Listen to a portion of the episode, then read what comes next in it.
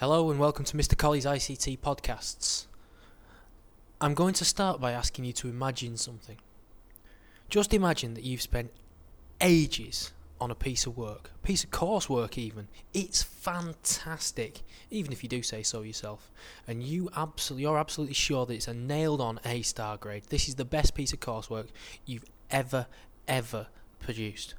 Now, just imagine how you'd feel if you left the classroom for five minutes, and whilst that had happened, somebody secretly copied your work and handed it in as their own. Well, I know I'd be pretty annoyed, and that's really putting it mildly. So, how about that song you spent the last week writing? Once again, it's a nailed on number one. Absolutely, it's the best work you've ever produced. It's going to get you that break into the music industry. You record a demo, you send it to the record company, but you don't hear anything from them. How do you feel when you see a different band performing your song on telly and you haven't been paid a single penny for it? Well, it's not really fair. So, what we've got to protect the author of any material of any original material from someone else taking it is something called the Copyright Designs and Patents Act. And that was passed in 1988. And it's that that I'm going to be talking about today.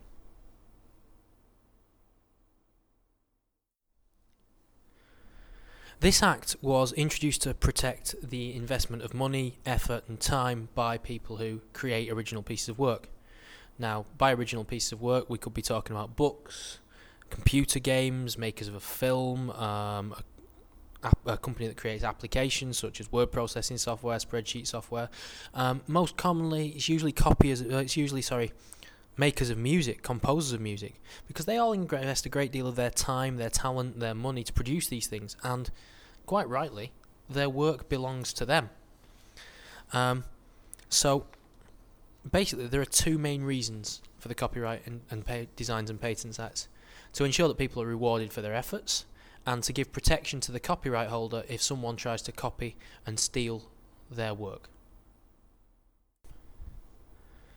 So, a lot of the examples that the actors talked about um, involve work that's both written or computer based. We're generally going to look at the ICT examples, obviously. Um, so some of those are copying software, copying or downloading music, copying images or photographs from the web, or copying text from web pages and using it in your work, or posting it onto your website and pretending it's your own work. Um, now, to protect against copying software, um, generally when you buy a piece of software, you have to buy something called a software license. Because when you buy the software, you don't actually own it. You're just buying the right to use it. Um, so you when you load it up, it will ask you for a code um, that you type in that obviously comes with the software that you've bought. Now there are three different types of license. There's a single user license, which means you can use it on one machine and only one person can use the software at a time generally use that for your home computer. There's a multi-user license, um, which you can buy for a certain number of users. For example, you could buy um, a multi-user license for a word processor for 20 people. That means you'd be able to install it for on 20 machines, um, and they're generally installed on networks in small to medium-sized businesses. Larger businesses buy something called a site license, and schools often do this. We've got them at St Mary's. Um, it can be loaded onto any machine on the site that belongs to the business, and anyone on the site can use it. Sometimes the site license also comes uh, covers loading the software onto laptops. Um, for example, our site licenses cover the our so- cover software on staff laptops. Um, so those are the different types of software license that you have to get to help pre- the, the Copyright Designs and Patents Act says you have to have in order to protect against software theft. So, what happens if you get caught? Well, the first thing you might try is an excuse. You might say, Oh, I didn't know it was copyright, so I can't be guilty. Um, unfortunately, that won't work. If you copy things and pass them off as your own, you are guilty of breaching copyright.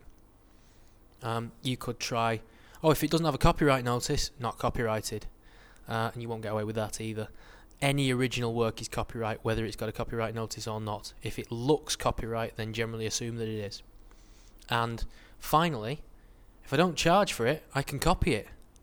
Sorry, it doesn't matter if you charge someone or not, copying is copying, whatever way you look at it. Breaking copyright laws can result in really heavy penalties, and we'll come on to that in a bit. So, come on, honesty time. How many of these are you guilty of? Copying a computer game from your mate, downloading a few tracks from the web. You know, come on, they're free, aren't they? Really? Or copying text from a website and pasting it into your own work. Um, if we tell the truth, I bet we've all probably done one or one or all of those. Um, it's estimated that almost 40% of all software used is copied. Um, if the software industry could cut sort of cut pirate, the piracy rate from 25% to 15%, it would result in an extra 40,000 jobs in the IT sector and an extra 2 2.5 billion in tax revenues. So the extra money that software companies would receive would mean they could reinvest more into new product development, perhaps even making a new game or a new application package.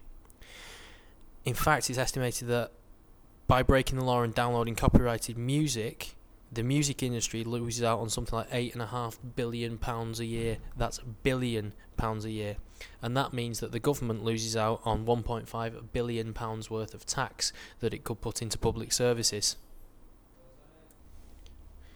So, what does this all mean then?